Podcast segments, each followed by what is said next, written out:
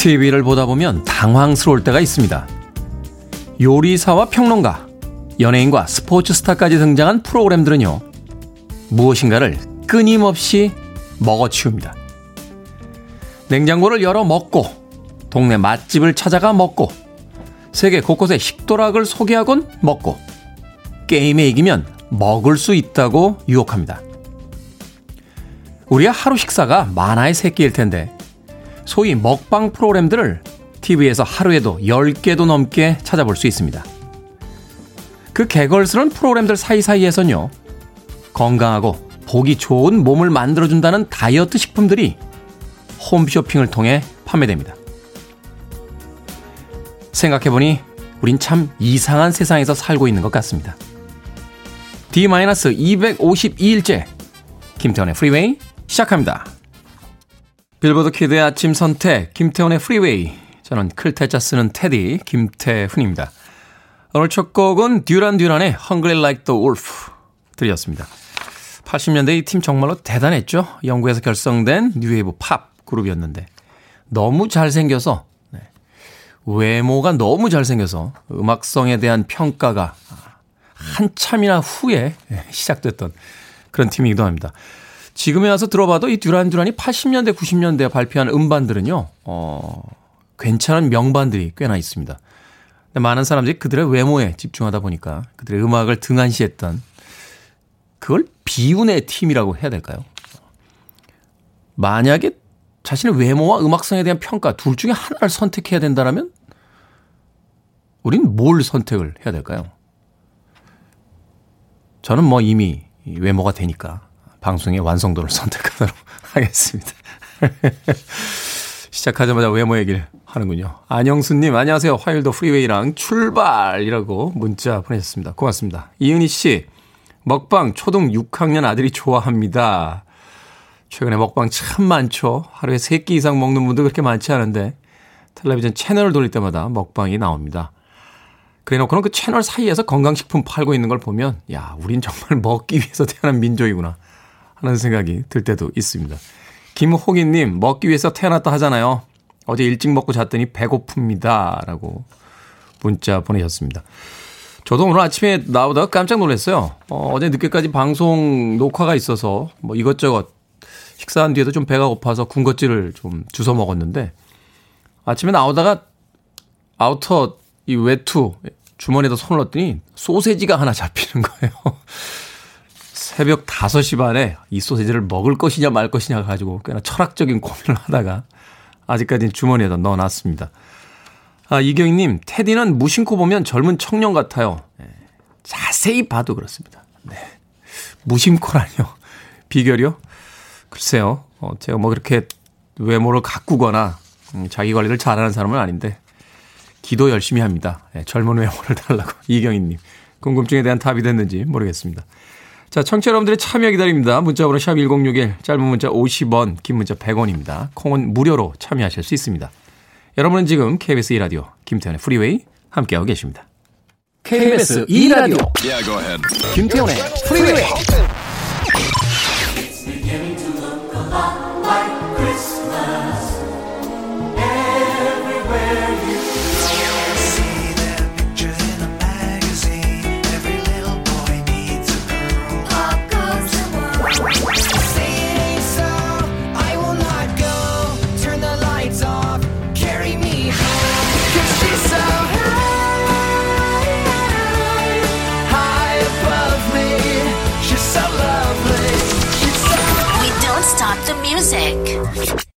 1980년대 미국의 뉴욕을 중심으로 해서 활동했던 미국 그룹이죠. Breakfast Club의 Kiss and Tell 들으셨습니다. 이 팀 참 독특한 팀이에요. 어, 멤버 교체가 굉장히 많았던 팀인데 초기 멤버 중에 마돈나가 있었습니다. 예, 드럼을 마돈나가 쳤던 물론 그렇게 오랜 시간은 아니었습니다만 이 Breakfast Club을 소개할 때이 예, 팀보다 더 유명해진 그 마돈나의 이름을 빌려서 흔히 소개를 하기도 합니다. Breakfast Club의 Kiss and Tell 들으셨습니다. 자, 피부톤만 이영애님, 어제 회사 동료에게 프리웨이 들어보라고 추천했습니다. 지금 같이 듣고 있을 것 같네요. 고맙습니다. 네. 이렇게 부흥을 이뤄주시는, 네. 많은 신자분들께 진심으로 감사드립니다. 예, 전도만이 살 길입니다. 아시다시피 저희는 기간제 방송입니다. 네, 1년 동안 청취율 2배의 약속을 드렸고 그 2배의 청취율이 달성이 되지 않으면 어, 자체 해산 내지는 폭파되는 예, 프로그램이기 때문에 여러분들의 많은 전도와 예, 부흥에 대한 열망이 예, 필요한 순간입니다. 피부톤만 이영희님 진심으로 감사드립니다. 커피앤도넛 모바일 쿠폰 보내드리겠습니다. 정난양님, 좋은 아침입니다. 아침 준비하며 잘 듣고 있어요. 오늘은 아침부터 온 집안에 등갈비 냄새가 납니다. 아, 아침부터 등갈비. 맛있죠? 이거 목장갑 위에다 이렇게 비닐 장갑 끼고 이렇게 뜯어 먹으면 맛있지 않습니까? 온라인 수업하는 아이들 오더네요. 등갈비찜 해놓고 가라고 주문이 들어왔습니다. 워킹맘은 눈코 뜰 새 없이 바빠요. 프리웨이로 하루 시작합니다. 하셨습니다. 90년대 이후부터 대한민국 경제는 거의 워킹맘들에게 신세를 지고 있는 게 아닌가 하는 생각이 듭니다. 경제를 떠받고 있는 것도 있습니다만 아이들을 또 그 와중에 키워내고 있는 워킹맘 여러분 진심으로 감사의 말씀 드립니다. 정난양님, 네. 손선영님, 테디, 테디, 코로나가 한건 했습니다. 주구장창 혼자 살겠다던 언니가 시집을 가겠다고 예비 형부를 데려왔습니다. 코로나로 모두들 짝꿍 있는 집에서 자기네끼리만 놀고 처절하게 혼자 놀게 지쳐 쓰러진 언니가 반쪽을 데려온 겁니다. 아, 코로나가 이런 효과가 있나요? 모두 다 집에서 나오지를 않으니까, 아, 그럴 수 있겠네요. 손선영님. 사실은요, 이 그 재택근무가 많이 늘어나면서 그 정부 정책으로도 잡기 힘들었던 주택 가격을 잡을 수 있지 않을까 하는 어, 희망 섞인 바람이 또 나오고 있다고 합니다. 아, 재택근무를 하게 되면 이제 도심과의 거리가 좀 떨어져 있어도 사람들이 주거 환경으로 선택할 수 있기 때문에 뭐 그런 효과가 있지 않겠느냐. 이렇게 전문가들이 희망 섞인 이야기를 합니다만 아직까지 그 효과가 있을지는 좀 검증이 안 되는데 손선영 씨 집에서는 코로나가 네, 결혼율을 올린다는 걸 어, 직접 증명하고 계십니다. 그러네요. 최근에 뭐 친구들 만나기도 부담스럽고요. 누가 둘이서 조촐하게 한 잔이라고 해도 야 요새 같을 때는 밖에서 한 잔 하는 거 아니야 하고서는 바로 집으로 들어가게 되는 그런 어, 시기인데 혼자만의 외로움에 지친 손소영 씨의 언니께서 드디어 예비 형부를 집에 데려왔다고 합니다. 진심으로 축하드립니다. 네. 축하하는 거 맞는 거죠? 예, 손소영님. 자, 김유진 씨께서요. 제가 아까 제 외모에 대한 이야기를 했더니 정우성 대 테디 이렇게 보내주셨고 마음이님께서 테디와 정우성님의 만남을 권장합니다. 라고 문자를 보내셨습니다. 원래 도플갱어들끼리는 같은 공간에 모이면 큰일 납니다. 예. 정우성 씨를 이번 생에선 만나서는 안 된다는 느낌이 강하게 드는군요. 자, 마돈나의 음악으로 갑니다. Like a Virgin.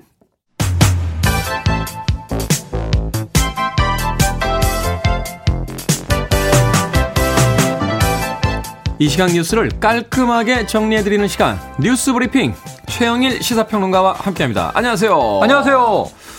정직 2개월 처분이 부당하다며 네. 윤석열 검찰총장 음, 집행정지 신청 냈는데 이 신문이 오늘 오후에 열리죠? 아 열립니다. 열립니다. 이게 얼마 될지 모르겠어요. 두 개가 있어요. 지난번에 했던 게 직무 배제에 대해서 이 효력 정지, 집행 정지 해달라 하는 신청은 윤 총장의 승리였습니다. 인용을 하면서 행정법원의 결정이 윤 총장 직에 복귀하라. 돌이킬 수 없는 피해가 일어날 수 있다. 그렇죠? 이렇게 결정을 했어요. 네. 이번엔 그 다음 뭐 그림은 비슷한데 내용이 다르죠. 이번은 이제 징계위에서 징계 정직 2개월. 2개월은 어 근무하지 마시오. 하지만 임기가 지금 7개월이 있기 때문에 네. 임기는 또 5개월은 수행하게 되어 있어요. 본인이 뭐 사퇴하지 않는 한은. 그렇죠. 자, 그런데 이제 여기에 대해서 윤 총장 측은 정직 2개월도 분명 돌이킬 수 없는 피해가 발생한다. 지금 시기가 엄중하다. 예, 그러니까, 수사해야 될 사건이 많다. 예, 그러니까 정직 2개월의 징계에 대한 집행을 정지해 주십시오 했고 본안 소송에서 또 다투게 돼 있습니다. 오늘 드디어 신문이 열리는 거고요. 네. 지난번 직무배제 얘기를 왜 드렸냐면 그때는 1시간 5분 동안 신문이 있었어요. 법무부 측 변호인과 윤 총장 측 변호인이 이게 윤 총장이나 추 장관은 직접 나오지 않았지만 네. 변호인들이 이제 각자의 입장을 이야기했고 행정법원의 조미연 판사가 인용 이렇게 결정을 한 건데 자 오늘은 또 다른 이제 행정 어 재판부로 배당이 됐습니다. 행정 12부 여기서 이제 홍모 판사님이 결정을 하실 텐데 신문 이후에 이 빠르면 오늘 밤에도 결정이 나올 수 있고요. 네. 내일도 나올 수 있고 늦어도 모레 성탄절 전에는 결정을 내리지 않겠는가. 둘 중에 하나예요. 인용이냐 기각이냐. 인용이면 윤 총장의 신청이 받아들여지면서 정직 2개월이 무력화되고 네. 다시 총장직으로 복귀하는 거고요. 기각이 되면 이 법무부의 징계가 온당하다. 그러니까 정직 2개월 정도는 총장이 감수하라. 이렇게 해서 이제 정직이 집행 상태가 유지되는 겁니다. 자, 그래서 과연 어떻게 될지 자, 오늘 밤, 내일 혹은 모레 이 결과에 뭐 초집중되고 있는 상황인데 이 와중에 또 국회는요. 이 네 명의 이 장관 후보자에 대한 인사청문회가 열리는데 오늘 두 명, 내일 한 명, 모레 한 명인데 내일이 또 이건 하이라이트예요. 내일 변창흠 국토부 장관 후보자 지금 연일 뭐 여러 가지 의혹이 제기되고 있는데 야당에서 지금 벼, 벼르고 있더군요. 네, 낙마시키겠다. 이게 이제 야당의 주요 타겟이 지금 국토부 장관 후보자입니다. 내일 뜨거울 것 같은데 오늘 전초전도 뜨겁겠죠. 오늘 봐야 할 뉴스가 많습니다. 음, 네. 정치적인 어떤 부담감을 가지고 부딪혔던 두 양측이기 때문에 네. 이런 표현이 어떨지 모르겠습니다만 어느 한쪽에겐 성탄절 선물이 될 수도 있는 그런 한 명에게는. 성탄절 선물, 또 한 명에겐 크리스마스의 악몽이 될 수 있는. 성탄절의 폭탄. 네. 네, 지금 이제 이 추미애 법무부 장관은 이제 사의를 표한 상태인데 오늘 이 신문의 결정에 관계없이 사퇴를 할 것 같긴 해요. 그런데 이제 후임자를 구하고 인사청문회하고 한동안은 장관직을 유지해야 되는데 정직이 결정되면 검찰 개혁을 일부 마무리한 좀 명예로운 퇴진이 가능한데 오늘 이 정직이 만약에 이 집행이 정지가 돼버리면 추 장관은 사퇴는 하되 경질성 사퇴가 될 가능성도 있어서 희비가 교차하는 상황이 될 겁니다. 자, 얼마 안 남았군요. 운명의 날이. 자, 정치권에서 또다시 아빠 찬스 논란이 일고 있습니다. 이게 무슨 이야기입니까? 네, 이 국회의원 현역 국회의원 중에 가장 재산을 많이 신고한 인물 국민의힘의 전봉민 의원이에요. 네. 현역 의원인데 뭐 재산이 많은 게 이상하지 않은 게 이 안철수 대표도 현역은 아니지만 현역 시절에 재산이 많았거든요. 근데 사업가 출신이에요. 네. 이 전봉민 의원의 경우에는 이 일종의 이제 건설사를 동생들하고 함께 형제가 2008년에 설립해서 경영을 하다가 이제 국회의원이 된 겁니다. 그런데 이게 왜 아빠 찬스가 나오냐면 자수성가형이 아니라 이 어찌 보면 경영 2세형입니다. 회사는 형제들과 만들었는데 아버지가 규모가 있는 건설사의 회장이에요. 그래서 이제 이 전 회장님이 아들들이 만든 회사에 일감 몰아주게 한거 아니냐. 몰아줬다. 그래서 이제 아빠 찬스 의혹인데 2008년 설립했으니까 오래된 회사는 아니에요. 매출이 없다가 2010년이 넘어가면서부터 매출이 생기는데 갑자기 한 해에 200억 매출. 근데 이게 모두 다 아빠 회사에서 받은 일감. 음. 그다음에 2014년에 한 500억 매출을 넘기기 시작했는데 60%의 매출이 아버지 회사로부터 온 매출들이었어요. 원래 회사 설립하면 그 매출이 없는 회사에다가는 일을 잘 안 주잖아요. 이 처음에 일 따기가 힘들죠. 굉장히 힘들죠. 사업해 보면 처음 이 매출이 일으키기가 힘든데 매출이 불어나면 조금씩 늘어나면서 재미가 생기는데 어쨌든 이 마중물을 아빠 회사에서 딱 준 거죠. 그런데 이게 지분 구조로 따지면 규모가 있는 회사들은 일감 몰아주기는 지금 이 불공정 거래로 그렇죠. 처벌을 받는 상황이에요. 근데 이제 문제는 이 다음이에요. 이러한 일감 몰아주기 의혹을 취재하러 M본부의 기자가 갔습니다. 네. 이게 스포트라이트라는 프로그램이 보도가 돼버렸는데 이 아버지 전 회장을 인터뷰를 하는 거예요. 자, 이런 일감 몰아주기 사실 있습니까? 근데 이 아버지 전 회장께서 자, 세 장 줄게. 3천만 원을 제시하면서 기자를 회유하는 겁니다. 아, 기자에게 뇌물을 주려고 아, 했다고요? 기자에게 세 장 3천만 원 줄 테니까 나는 한 번 인연 맺으면 끝까지 간다. 죽을 때까지 가자. 그러면서 회유를 시도하는 장면이 녹취가 돼서 보도가 됐습니다. 이게 더 큰 문제가 돼 버렸죠. 어떤 면에서. 그래서 아빠 찬스에 더불어서 야, 그래서 이게 사실은 그 부정청탁 금지법에 걸리는 사안이거든요. 그렇죠. 지금 이제 고발을 검토하고 있다고 하네요. 심지어 이제 그 행위가 이제 그 공개가 돼버리면 네. 의혹이 이제 거의 사실로 이제 그 그렇죠. 굳어지는 상황인 거잖아요. 아, 맞습니다. 그래서 전 의원 측에서는 지금 일감 몰아주기 문제 없다라고 해명을 했는데 이 녹취에 대해서는 지금 언급을 하지 않고 있고 지금 정의당에서 조폭 영화에서나 볼만한 장면 충격적이다 이런 논평을 내기도 했습니다. 그래서 극장에서 영화들이 재미없다라는 관객들의 그 이야기도 이병헌 씨의 수상 소감이 또 생각나네요. 자, 코로나 변종 바이러스가 영국에서 출현이 됐습니다. 국경을 지금 봉쇄했다라고 하는데 네네. 아, 이거 뭡니까? 근데 이미 다른 나라로 좀 퍼졌어요. 지금 덴마크, 네덜란드, 호주에서도 이 변종 바이러스 감염자가 일부 몇 건씩 확인되고 있습니다. 영국에서는 지금 감염자의 3분의 2가 이 변종 바이러스라고 해요. 근데 네. 변종이 몇 차례 나온 적은 있어요. 처음에 S형 바이러스, V형 바이러스. 최근에 유행하고 있는 것은 이 스파이크 돌기가 더 많아져서 음. 감염력이 강화됐다. G형 바이러스가 우리나라의 GR형, GH형 이미 이제 변종들이 일부 나왔는데 또 새로운 변종이 영국에서 나왔다는 거예요. 이 치명률이나 이뭐 증상이 강화되지는 않았다고 합니다. 다행히 다행히 백신도 들을 거라고 합니다. 다만 감염력이 70% 높아져서 좀 이제 걱정이 되고 있고요. WHO는 좀 엄중하게 위험하다 경고를 내렸고 유럽 국가들이 서로 왔다 갔다 했거든요. 영국에서 들어오는 선박, 기차, 항공기 다 봉쇄입니다. 유럽 국가들은 다시 문을 닫고 있습니다. 여러분 다시 셧다운이 되는 네. 상황입니다. 자, 이 뉴스에 대해서 좀 더 깊은 이야기는 어, 2부에서 김준일 기자와 함께 hidden 뉴스에서 다시 한번 다뤄드리도록 하겠습니다. 자, 오늘의 시사 엉뚱 퀴즈 어떤 문제입니까? 네, 전봉민 국민의힘 의원의 재산 형성 과정에 일명 아빠 찬스 의혹이 제기됐다. 이 뉴스를 전달드렸고요. 여기서 오늘의 시사 엉뚱 퀴즈가 있습니다. 대한민국 아빠 하면 떠오르는 노래예요. 브라보 하는 가사가 인상적입니다. 1960년대 가요계를 평정한 와 정말 저음의 마법사 가수 오기택 씨가 불렀던 이 노래의 제목은 무엇일까요? 1번 아빠의 청혼 2번 아빠의 청춘, 3번 아빠의 청바지, 4번 아빠의 청약 통장. 정답 아시는 분들은 지금 보내주시면 되겠습니다. 재미있는 오답 포함해서 총 10분에게 불고기 버거 세트 보내드리겠습니다. 대한민국의 아빠 하면 떠오르는 노래. 노래의 말미에 브라보라는 가사가 인상적인데요. 1960년대 가요계를 평정한 저음의 마법사 가수 오기택이 부른 이 노래의 제목은 무엇일까요? 1번 아빠의 청혼, 2번 아빠의 청춘, 3번 아빠의 청바지, 4번 아빠의 청약 통장 되겠습니다. 문자번호 샵 1061, 짧은 문자 50원, 긴 문자 100원, 콩은 무료입니다. 자, 뉴스 브리핑 최영일 시사평론가와 함께했습니다. 고맙습니다. 고맙습니다. Ladies and gentlemen, boys and girls, pop goes the world by men without hats. 자, 모자를 안 쓴 남자들입니다. Man Without Hat, Pop Goes the World.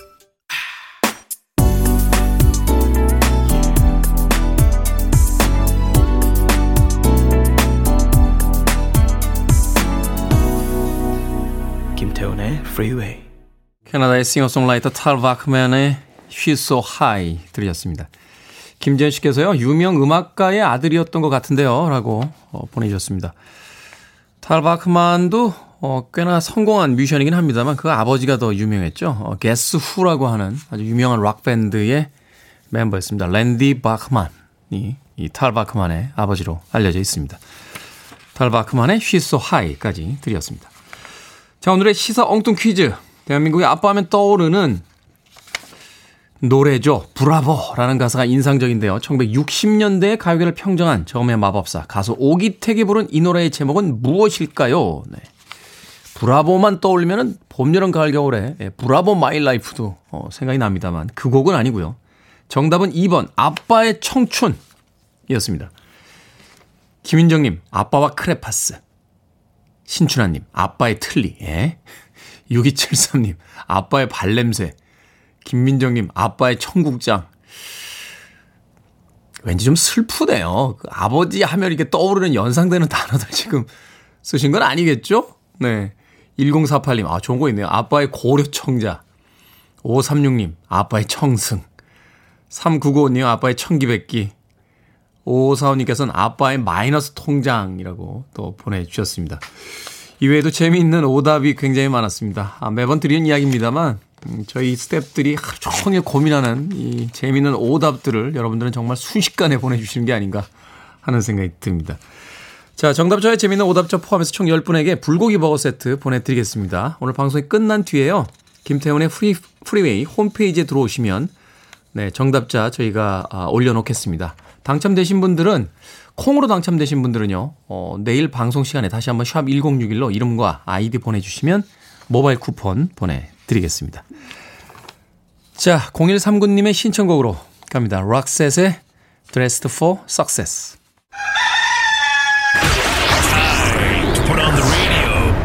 김태훈의 프리웨이 얘들아 짠! 나 지금 아직 못 땄어 잠시만 이모 안녕하세요 이모들. 지영이 안녕. 와 많이 컸다. 아 귀여워. 얘들아 어머니한테 전화 왔어 조용히 해. 어 어머니. 아니 뭔 소리 하고 해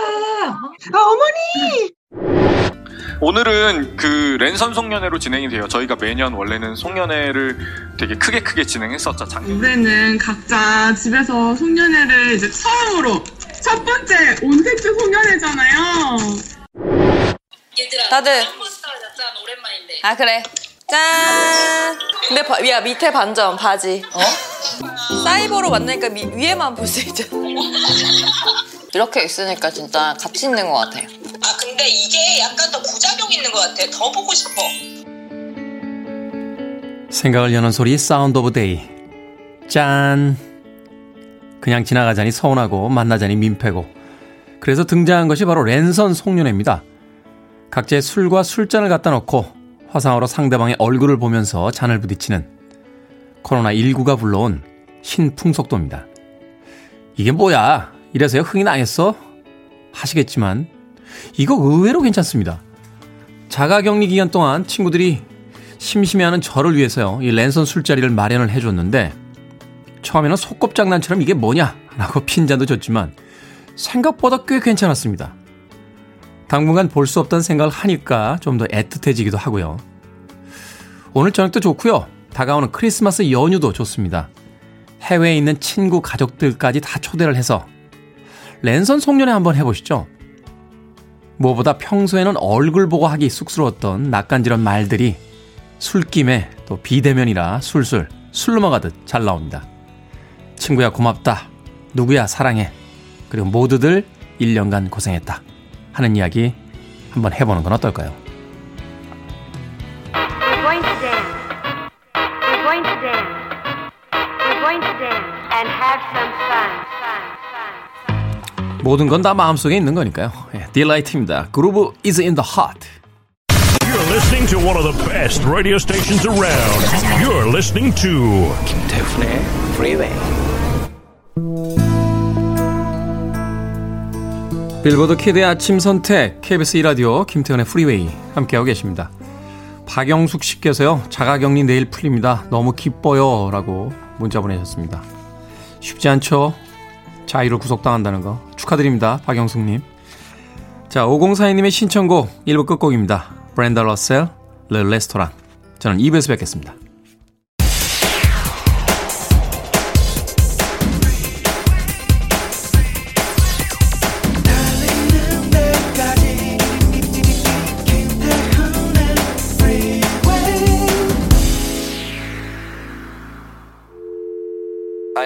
Arms around me I need to feel your touch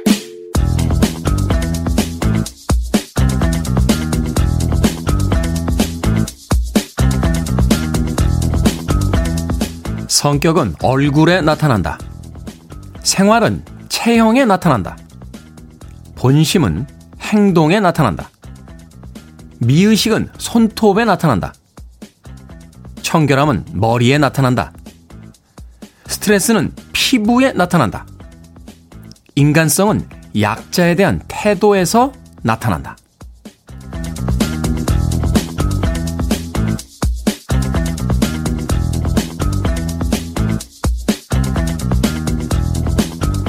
뭐든 읽어주는 남자. 오늘 읽어드린 글은요, 한 인터넷 커뮤니티에 올라온 일명 나타난다 시리즈입니다. 외형으로 보는 사람의 됨됨인데요. 특징 하나하나가 꽤 공감이 가지 않으십니까? 스트레스를 좀 받았다 하면 누군가 어떻게 귀신같이 알고 너 요즘 피부 까칠해졌더라 라고 하고요. 잘 차려입고 향수를 아무리 뿌려도 기름기가 좔좔 흐르는 머리 앞에선 소용이 없습니다. 자, 식당이든 카페에서 손님으로서 하는 행동을 보면 그 사람의 인격과 또 수준을 알 수 있죠. 어제부터 김태훈의 프리웨이가 유튜브 실시간 스트리밍을 시작을 하면서 고화질 속에 제 모습이 고스란히 전파를 타고 있습니다. 보고 계십니까? 예, 이렇게 손 한번 흔들어 드릴게요. 작은 렌즈를 통해 여러분에게 보여주는 제 모습 어떨지 꽤나 궁금한데요. 그리고 제가 잘생겼다, 잘생겼다 하니까 아, 많은 분들이 좀 비웃으시더라고요. 스탭들마저도 어, 태디 농담이지 뭐 이런 이야기 하는데 저 그렇게 실없는 사람 아닙니다. 김태훈의 프리웨이 2부 시작했습니다. 2부 첫 곡은 타워 오브 파워의 Time Will Tell 들이었습니다. 자, 앞서 일상의 재발견, 우리 하루를 꼼꼼하게 들여다보는 시간, 뭐든 읽어주는 남자. 네. 나타난다 시리즈 읽어드렸습니다. 얼굴에 모든 게 다 나타난다. 라는 이야기 옛날부터 어, 들어왔던 이야기죠. 링컨의 이야기인가요? 어, 사람이 마흔이 넘으면 얼굴에 책임을 져야 된다. 하는 이야기를 했었는데, 사실 그렇게 이야기해 본다면 시간이라는 것을 쌓아간다는 건 참 중요하다라는 생각을 해보게 됩니다. 사소한 오해도 생길 수 있고요. 어, 그 사람에 대해서 잘못 판단할 수도 있고 그 외모에 속아서 어, 사실은 혹할 수도 있는 것이 바로 어, 사람들 간의 관계인데요. 시간이 자꾸 쌓여가면 그 사람의 생활, 삶, 얼굴, 태도 이런 것에서 어, 고스란히 드러나는 게 아닌가 하는 생각이 듭니다. 고혜민님, 본심과 인간성, 스트레스는 맞는 것 같군요. 라고 하셨습니다. 그렇죠. 본심은 행동에 나타나고 인간성은 약제에 대한 태도에 나타나고 스트레스는 피부에 나타난다 라고 했는데 아, 고혜민님께서는 동의하신 것 같습니다. 병성이라고 보내셨는데 사랑을 하면 이뻐집니다 라고 보내셨습니다. 누가 모릅니까? 예, 사랑을 하기 쉽지 않으니까 그렇죠. 병성님. 아, 그리고 나서 제가 스스로에게 잘생겼다고 하는 이야기가 농담 아닙니까? 라는 분들의 이야기에 예, 진심입니다. 라고 대답을 했더니 박혜성 씨께서요. 잘생긴 얼굴보다 그 자신감이 더 부럽습니다. 네. K80485021님. 테디는 자기 애가 엄청 강하신 분. 우리 집에도 자기가 엄청 잘생긴 줄 알고 사는 사람은 한 명 있습니다. 28년째 살고 있는데 이제 좀 지치네요. 라고 보내셨습니다. 지치십니까? 네. 어, 이 잘생긴 사람들의 부작용이 옆 사람이 지친다는 거죠. 네. hin민국님, 꽃보다 잘생기셨어요. 하, 감사합니다. 네. 그런 생각이 들어요. 어, 가만히 있어서 누군가가 와서 또는 세상에 와서 괴롭히는 어, 세상을 살고 있는데, 그런 시간을 살고 있는데, 본인들에게 조금 더 너그러워지면 어떨까 하는 생각 하게 됩니다. 많은 우울증이라든지 좋지 않은 생각들이 스스로를 너무 강하게 밀어붙이고 있어서 드는 기분은 아닐까 하는 생각 하며 삽니다. 자, 뭐든 읽어주는 남자, 여러분 주변에 의미 있는 문구 읽어드립니다. 포털 사이트에 김태훈의 프리웨이 검색하고 들어오셔서 청취자 참여라고 쓰여진 부분 누르시면 됩니다. 뭐든 읽어주는 남자 게시판 사용하시면 되고요. 또 콩이나 문자로 보내실 때는 말머리 뭐든 이라고 달아서 참여해 주시면 됩니다. 문자 번호는 샵 1061, 짧은 문자 50원, 긴 문자 100원, 콩은 무료입니다. 채택되신 분께는 촉촉한 카스테라와 라떼 두 잔 모바일 쿠폰 보내드리겠습니다. 광고 듣고 옵니다. I want it. I need it. I'm desperate for it. Okay, let's do it. 김태훈의 Freeway. 7270님께서 아, 요런 선곡들 너무 좋습니다. 우리 엄마 아빠가 좋아하시던 포랭카와 팻분 할아버지들이 센 곡들을 이라고 문자 보내셨습니다. 자, 포랭카가 노래한 곡은 아, 널바나의 그 유명한 곡이었죠. Smells Like Teen Spirit. 그리고 팻분이 부른 곡은 어, 메탈리카의 하드한 넘버였던 Enter the Sandman은 네, 오늘 완전 스윙 재즈 풍으로 새롭게 리메이크해서 어, 불러 주셨습니다. 몇 년 전에 이런 유행이 있었어요. 어, 굉장히 강한 락 음악들, 헤비메탈 곡들을 좀 말랑말랑한 발라드나 이렇게 스윙 재즈 풍으로 편곡을 해서 앨범을 내는 그런 유행이 있었습니다. 그때 가장 이제 주목받았던 두 명의 아티스트가 바로 폴 앵카와 팻 분이었는데 앨범 자켓에 막 이렇게 가죽 옷을 입고 등장하셔서 전통적인 팬들을 좀 당황시키셨던 그런 시기였습니다. 포랑카의 Smells Like Teen Spirit 그리고 팻분의 Enter Sandman까지 두 곡의 음악 이어서 보내드렸습니다. 자, 7122님께서요. 지난 토요일 9살 아이가 생애 첫 피아노 콩쿨 나갔는데 당당히 준 대상을 받았습니다. 미희야 너무 축하하고 그동안 고생 많았어. 엄마 아빠에게 최고의 크리스마스 선물 줘서 너무 고마워. 라고 사진까지 보내셨어요. 아, 예쁜 꽃다발에 그 상을 받은 증명서가 이렇게 있네요. 기쁘죠? 예전에 어떤 영화에서 그런 대사가 생각이 나요. 결혼을 안 하려고 막 이렇게 버티고 있는 한 남자에게 결혼을 하지 말자라고 주장하는 남자가 그 사람을 결혼시켜야 되는 이상한 상황이 벌어집니다. 어, 인디에어라는 영화였던 거로 기억이 되는데 거기서 조지 클루니가 이런 대사를 합니다. 당신의 가장 행복했던 순간을 한번 떠올려봐. 그때 혼자 있었나? 라고 묻습니다. 우리는 언젠가 가장 행복했던 순간을 떠올려 보면 그 옆에 누군가가 같이 있었다는 걸 깨닫게 돼. 크, 멋진 이야기 아닙니까? 무엇인가 즐거운 일이 있는데 그것을 나눌 사람이 없다라는 건 참 쓸쓸하고 외로운 일이 될 텐데 가족이 있다는 건 참 좋은 게 아닌가 하는 생각 해보게 됩니다. 7122님 피자 한 판 모바일 교환권 보내드리겠습니다. 가족분들과 맛있게 드시고요. 어, 미희 양에게도 축하한다고 꼭 전해주십시오. 매직 지훈이님 올해는 역대급으로 힘든 경제 상황에서도요 남편의 용돈을 5만 원이나 인상해준 나 자신을 칭찬해주고 싶습니다. 무급 휴가로 석 달째 쉬다가 결국 실직하게 돼서요. 혹시라도 남편 기죽을까봐 이 어려운 시기에 5만 원이나 올려줬어요. 잘했죠? 라고 문자 보내셨습니다. 잘하셨습니다. 아, 이럴 때 내 편이 있다는 걸 한번 보여주시는 거죠. 매직 지훈이님. 어, 치킨 한 마리 보내드리겠습니다. 오늘 저녁에 남편분하고 맥주 한잔 하시면서 어, 이런저런 좀 음, 다정한 이야기 나눠보시는 건 어떨까 싶네요. 콩으로 들어오셨으니까요. 샵 1061로 다시 한번 이름과 아이디 보내주십시오. 짧은 문자 50원, 긴 문자 100원입니다. 4428님께서는요. 초등딸은 고 quality 아주 고급진 영어 발음 굴리는 게 우리 부부 소원 중 하나인데요. 따님이 고급진 영어 발음 굴리는 게 소원이세요? 내년에 중학생인데 아직도 How are you? Fine, thank you, and you 이러는데 역시 부모의 언어 영역 이상은 못 벗어나네요. 라고 보내셨습니다. 아니 이제 중학생 올라가는 딸의 발음에 뭐 이렇게 신경을 쓰십니까? 네. 조금 고급지지 않아도 괜찮습니다.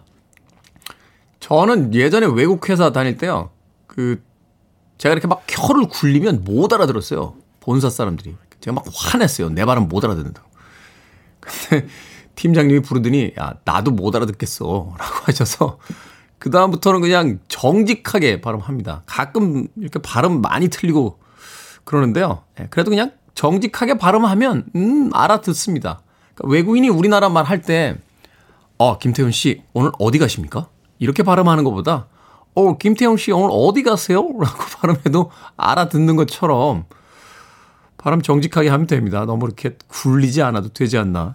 저는 개인적으로 그렇게 생각하는데 어떻게 생각하시는지 모르겠습니다. 네. 제 발음이 많이 이상한가요? 포랑카의 Smells Like Teen Spirit, Pepwood, Enter Sandman. 괜찮잖아요. 예? 왜 이렇게 호응들이 없어? 오직 우리 엔지니어님만 손을 번쩍 들어주셨습니다. 네, 복 받으실 겁니다. 4428님에게 그 따님, 네, 고급진 발음 구사시라고 롤케이크 네, 모바일 쿠폰 보내드리겠습니다. 롤케이크 먹고 네, 혀가 롤롤하길 바라겠습니다. 자, 조니 마티스의 음악으로 갑니다. It's beginning to look a lot like Christmas.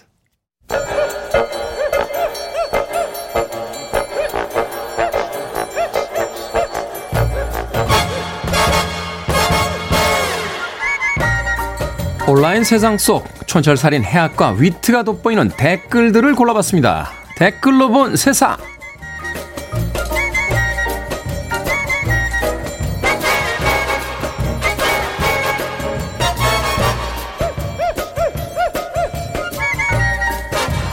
오늘 만나볼 첫 번째 세상.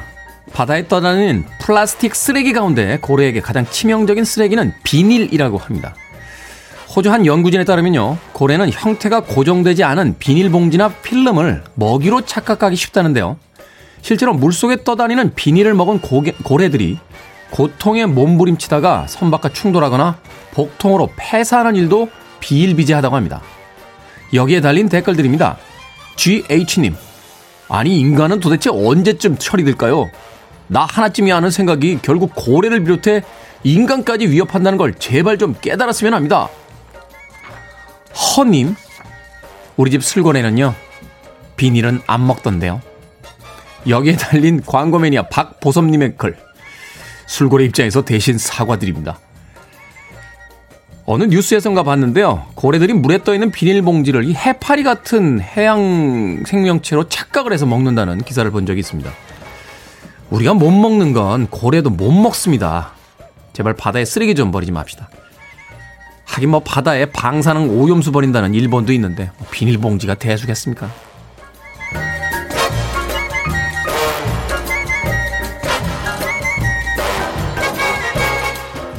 두 번째 댓글로 본 세상. 내년부터 헬스장, 골프 연습장, PT 가격도요, 미용실 가격표처럼 투명하게 공개가 됩니다. 정부의 2021년 경제정책 방향에 따르면요, 소비자 편익 제고를 위해 체육시설업에서도 서비스 가격을 공개적으로 게시하는 서비스 가격 표시제가 도입될 예정이라고 합니다. 전화를 해서 저 얼마죠? 라고 물어보면 직접 나오셔서 상담 받아보시죠, 고객님. 이랬던 헬스장에서도요, 이제 식당 메뉴판 가격처럼 가격 정찰제를 시행해야 한다는 건데요. 여기에 달린 댓글들입니다. RA땡땡님, 비단 체육시설만의 문제는 아닙니다. 미용실 가서 이발 좀 하려고 했더니 얼마 생각하고 오셨죠? 치과 가서 치료 좀 받으려고 했더니 얼마 생각하고 오셨죠? 이건 뭐 경매도 아니고 천 원 생각하고 왔습니다요. YE땡땡님, 동물병원도 좀 어떻게 해주세요. 약국도요. 아니 근데 이걸 왜 물어보죠? 얼마 생각하고 오셨냐는 걸요? 가뜩이나 아프고 운동하러 가려고 예, 또 머리 자르려고 밥 먹으려고 이렇게 간 사람들한테 지금 간 보시는 겁니까? 그럼 뭐 우리가 말하는 대로 줄 거야? 밥 천 원이요.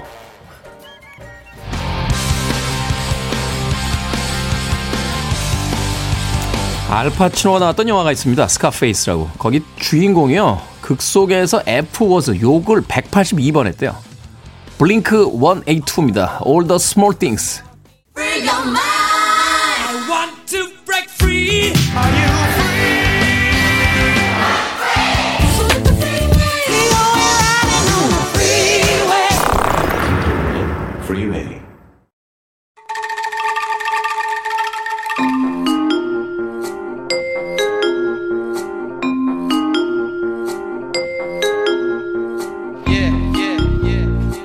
김태훈의 프리웨이. 제목만 슬쩍 보고 들은 뉴스에 숨겨진 팩트까지 끝까지 파헤쳐보는 hidden 뉴스. 이 시간은 fact checker 뉴스톱의 성시경 닮은 김준일 대표와 함께. 안녕하세요. 예, 안녕하세요. 김유진님께서요. 예. 성시경님인 줄이라고. 아, 성시경 씨가 매우 화를 내겠네요. 이 얘기를 만약에 귀에. 아니요. 어, 저희 마음속에 성시경입니다. 어, 저희 프로는 인물을 굉장히 따지기 때문에요. 네, 외모가 되지 않는 분들은 저희가 게스트로 쓰질 않고 있습니다. 자, 영국에서 코로나19 변종 바이러스 출현했습니다. 국경 봉쇄하고 유럽도 난리 났습니다. 네. 예, 영국 런던을 중심으로 지금 이게 퍼지고 있는데 최근에 런던의 신규 확진자의 60%가 이 변종 바이러스에 감염이 됐다라고 60%요? 예, 그러니까 이게 거의 주류가 되고 있다. 영국에서는 이렇게 보시면 될 것 같고요. 네. 이제 문제는 이게 이 전파 속도가 기존의 코로나 바이러스보다 70% 빠르다. 매우 빠르다라고 보시면 될 것 같습니다. 이게 뭐 돌기가 많아서 더잘 달라붙는다며요? 예, 예. 뭐 그런 것도 있고 감염 그러니까 감염 재생산 지수도 0.4를 높였다라는 거예요. 그러니까 감염 재생산 지수가 1이면은 한 명이 한 명 전파하는 건데 원래 지난 18일에 영국 정부에 따르면은 원래 1 아래로 내려갔는데 이게 변종이 돌면서 감염 재생산 지수가 1.2까지 다시 올라갔다고 합니다. 그러니까 감염 재생산 지수가 이제 1보다 떨어지면 이제 점차 이제 그 확진자들이 줄어든다는 이야기니까 음. 그렇죠. 이게 이제 종식될 가능성이 커지는 건데 음. 이게 다시 1 위로 올라가면 다시 확산세로 바뀐다는 거잖아요. 그렇죠. 지수 함수에 따라서 점점 점점 이제 증가하는 건데 그래서 뭐 난리가 났습니다 지금. 그래서 유럽에서는 다 봉쇄를 했고 뭐 농담을 누가 하더라고요. 이건 뭐 농담거리는 아닌데 나폴레옹도 실패한 영국 봉쇄를 코로나 바이러스가 한국에 따라서 모든 나라가 지금 영국을 다 차단했거든요. 못 들어오게 그래서 워털 브리지가 드디어 끊기나요? 야, 이거 참 우스갯소리를 할 때가 아닌 것 같은데. 네. 근데 이 변종 바이러스가 증상은 어떻습니까? 이게 젊은 층은 사실 기존 코로나 바이러스에 그렇게 크게 치명적이지 않다라는 음. 뉴스가 있었는데 이건 좀 다르다는 이야기가 들리고 있던데요. 일단 이게 다른 영연방 국가에서 지금 계속 발견이 되고 있어요. 그래서 어, 남아공에도 지금 좀 많이 퍼져 있고요. 호주에도 엊그저께 발견이 됐다. 그래서 음. 호주에도 난리가 났는데 일단은 더 높은 사망률 아니면 뭐 백신과 치료에 영향을 미친다는 증거는 아직 나타나지 않다라고 전문가들이 얘기를 하고 있는데 어찌됐든 남아공에서는 젊은 사람들이 많이 감염이 됐다라고 해서 좀 지켜볼 필요는 있습니다. 근데 현재까지 명확하게 이게 더 사망률이 높다는 증거는 아직 안 나왔어요. 아직까지 어떤 유의미한 그 뭐 더 치명적이다라는 예. 결과는 없다라고 이야기를 해 주셨습니다. 근데 이 변종 바이러스라는 게 이미 코로나 바이러스가 처음 그 출현했을 때부터 이야기가 된 거 아닙니까? 우리가 음. 감기약을 만들기 쉽지 않다라는 게 이게 워낙 바이러스가 변종들이 많이 생겨서 예. 그래서 그 변종을 다 해결할 수 있는 약을 만들기 쉽지 않다. 뭐 이렇게 이해를 하고 있었는데 맞습니다. 예, 그래서 원래 지금 코로나 바이러스는 이번 것까지 일곱 개 가지가 있어요. 일곱 가 예전에 이제 메르스가 있었고요. 네. 그 전에는 사스가 있었고 그 외에 뭐 human 코로나 바이러스라고 해가지고 우리가 잘 모르지만은 독감과 비슷한 이런 것들이 있는데 이거를 연구를 예전에 한 게 있어요. 그래 연구를 한 걸 보니까 이제 인간의 스파이크 단백질의 변이를 일으켜서 면역 체계를 회피하면서 계속 진화, 적응 진화를 해오고 있는데 다만 이게 독감 바이러스, 독감 인플루엔자보다는 그 속도가 느리다고 합니다. 두 배 이상 느리다고 해요. 그래서 우리가 독감 바이러스 같은 경우에는 매년 다른 종류를 맞습니다. 독감 바이러스는 어떻게 하냐면은 방역 당국이 올해 겨울에 뭐가 유행을 할지 찍어요. 이런 예측해서. 거 예측을 해가지고 이런 것들을 만들어요. 그래서 백신을 만들어서 그 접종을 하는 방식이거든요. 매년 달라집니다. 그게. 네. 왜냐하면 독감 바이러스는 매우 변, 변이가 오랫동안 쌓이고 쌓이고 변, 변이도 많, 변종도 많아서.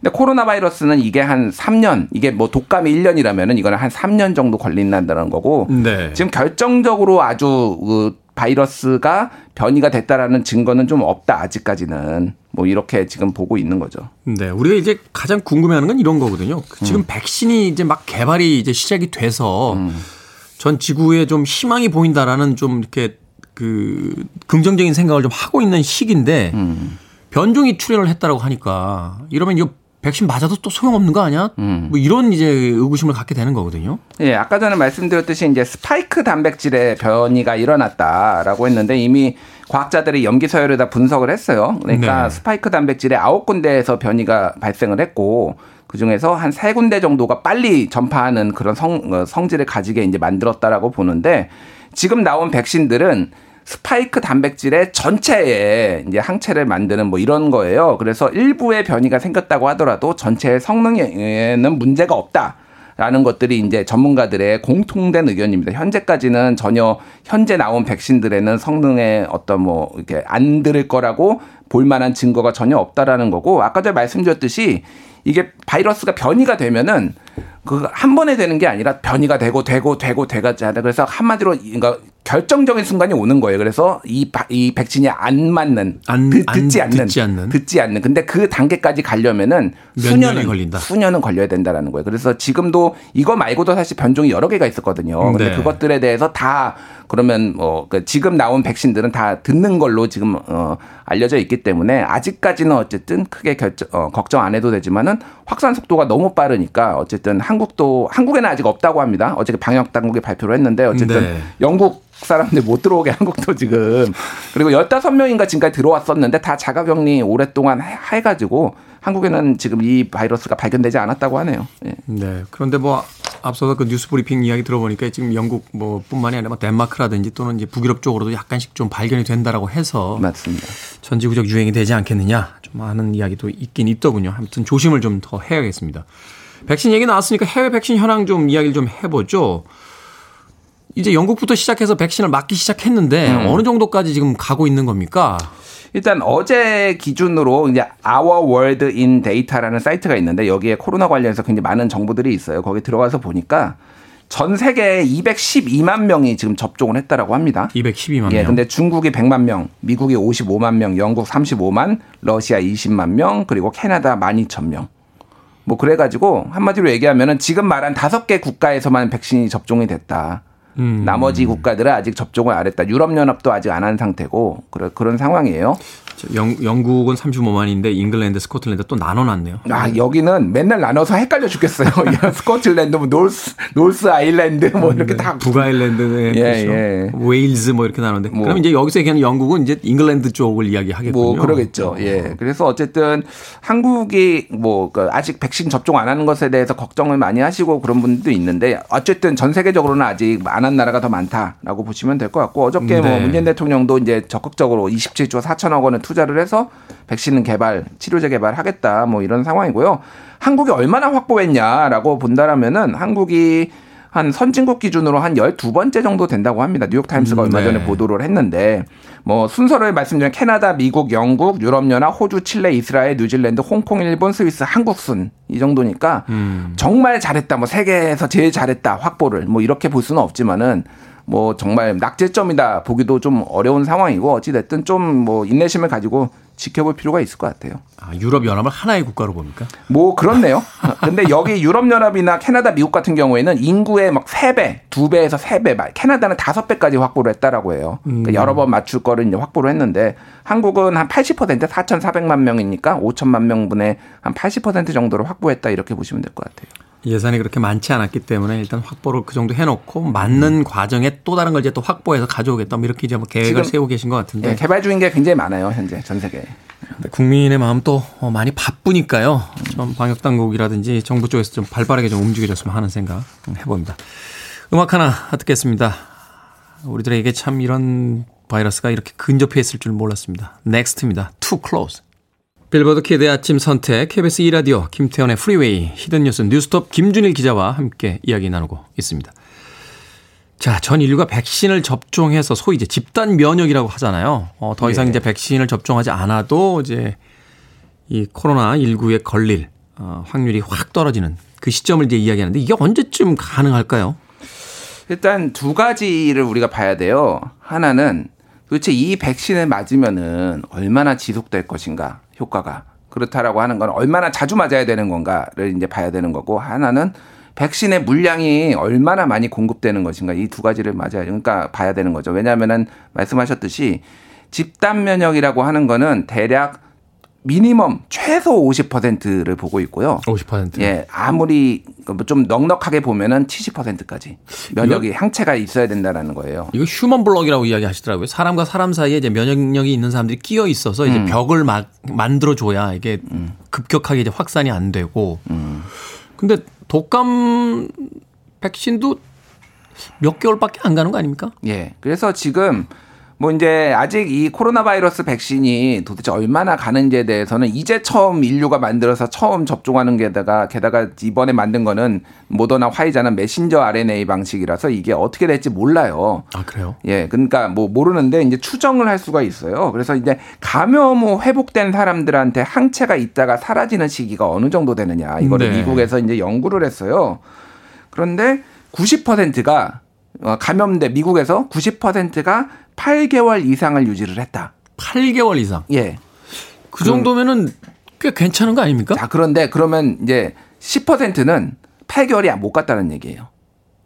그렇겠죠. 그렇죠. 어. 이제 이제 문제는 뭐냐면은 누가 유지가 되고 누가 유지가 안 되는지를 모릅니다. 아, 그걸 또 다 연구를 해봐야 되니까. 연구를 아니라 계속 뭐 사람들마다 또 항체 반응을 조사를 뭐 전 국민은 매번 할 수는 없잖아요. 네. 그러니까 이제 그 백신을 그러니까 뭐 코로나에 걸린 사람도 백신을 맞아야 된다라고 이제 주장들이 나오는 거예요. 그러니까 지금 미국에서 어 그 미국의 미국 국가로만 보면은 미국에서는 한 올해 여름쯤에 백, 어, 집단 면역이 형성이 될 것이다라는 주장이 나와요. 왜냐하면 한 이- 국민의 20%가 지금 감염이 돼 있거든요. 그리고 한 30%가 이제 접종을 하면은 올 여름쯤에는 50%를 넘기니까 집단 면역에 근접할 것이다라는 전망들이 나오고 있고 뭐 다른 나라 유럽의 뭐 스페인이나 이런 데에서도 올 여름 얘기를 하고 있어요. 근데 문제는 그 나라만 되면은 우리. 끝. 그게 그러니까 아니라 전 세계가 다 같이 돼야 된다라는 거고 최소한 선진국들 교역량이 많은 한국 뭐 한국, 일본, 뭐 동아시아 국가도 다 돼야 될 거 아니에요. 소위 G7, OECD 국가들끼리는 예, 예. 어느 정도 다 돼야. 다 돼야 되는 거. G20 정도는 돼야지 이게 좀 끝난다라고 볼 수가 있는 거 아니겠습니까? 그래야 항공편도 열리고 좀 교류가 좀 예전처럼 이루어질 수 있다. 그래서 좀 비관적으로 보시는 분들은 2024년까지 이게 갈 것이다. 코로나 이 상황이. 그리고 조금 낙관적으로 보시는 분은 개별 국가는 내년이지만은 어 2022년쯤에는 이게 내년쯤에는 다들 많이 맞아서 2022년쯤에는 우리가 좀 마스크를 벗을 수도 있지 않을까라는 요런 전망들이 좀 엇갈려서 지금 나오고 있는 상황이에요. 괜한 질문을 드렸다 싶습니다. 네, 뭐 알고서 이렇게 좀 대비를 하는 것도 다르니까요. 2020년 넘어가면서 내년엔 좀 가능하지 않을까라고 이렇게 좀 희망적인 이야기를 듣고 싶었는데 빠른 게 2022년이고 아니면 2024년. 올드보이에서 그 최민식 씨가 연기하는 그 오대수, 오대수인가요? 예, 네, 오대수. 오대수 씨가 그런 대사잖아요. 그때 15년이라고 알려줬으면 차라리 나았을까. 막 이런 얘기, 이런 얘기 하는데. 아, 2024년으로 했다가 2022년이면은 완전히 땡 잡은 거죠. 버텨야 됩니다. 네, 버텨야 되죠. 자, 집단 면역 하니까 스웨덴 생각났습니다. 이 스웨덴이 굉장히 그 집단 면역이라는 것, 사실 말이 집단 면역이지, 저희가 봤을 땐 그냥 아무것도 안 한 거잖아요. 예. 그런데 방치죠, 방치. 방치해 놓고 그걸 이제 뭐라고 얘기할 수 없으니까 마치 무슨 이런 표현하면 또 무식하다는 소리 할 것 같은데 음. 아무렇게나 그려놓고 초현실주의다 이렇게 얘기하는 예. 그 사이비 예술가처럼 근데 스웨덴 국왕이 방역 실패 선언했습니다. 예, 칼 구스타프 16세 스웨덴 국왕이 우리는 실패했다고 생각한다라고 최근에 성탄절 프로그램 인터뷰에서 얘기를 했어요. 여기는 당연히 입헌군 주제이기 때문에 뭐뭐 그러니까 입헌군 주제인가? 그러니까 왕은 아무런 상징적인 존재인데 그래서 네. 정치 현안에 대해서 거의 얘기를 안 해요.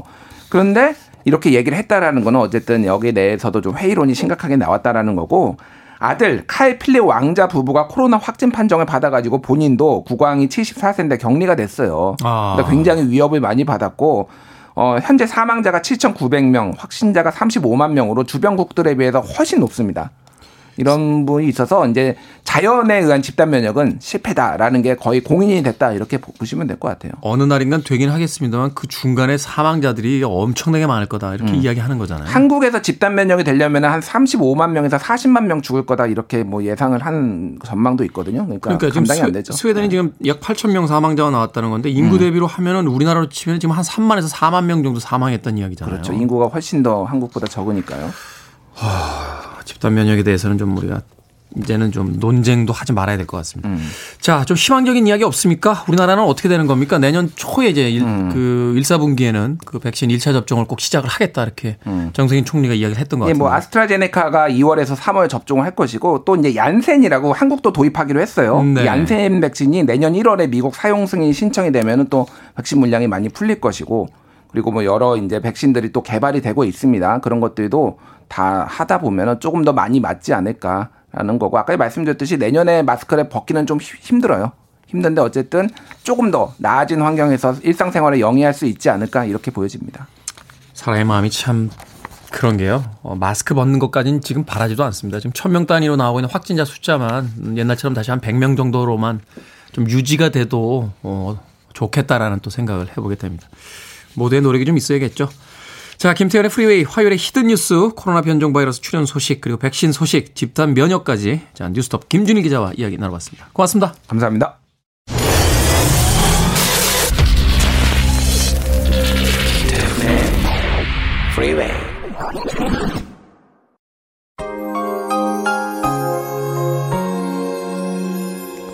KBS 2라디오 김태훈의 프리웨이 D-252일째 방송 이제 마무리하겠습니다. 김태훈의 프리웨이는요 라디오로 또 콩 어플로 또 유튜브 실시간 스트리밍을 통해서도 어, 보이는 라디오로 즐길 수 있습니다. 오늘 끝곡은 셀레나의 Dreaming of You입니다. 저는 내일 아침 7시에 돌아옵니다. 고맙습니다.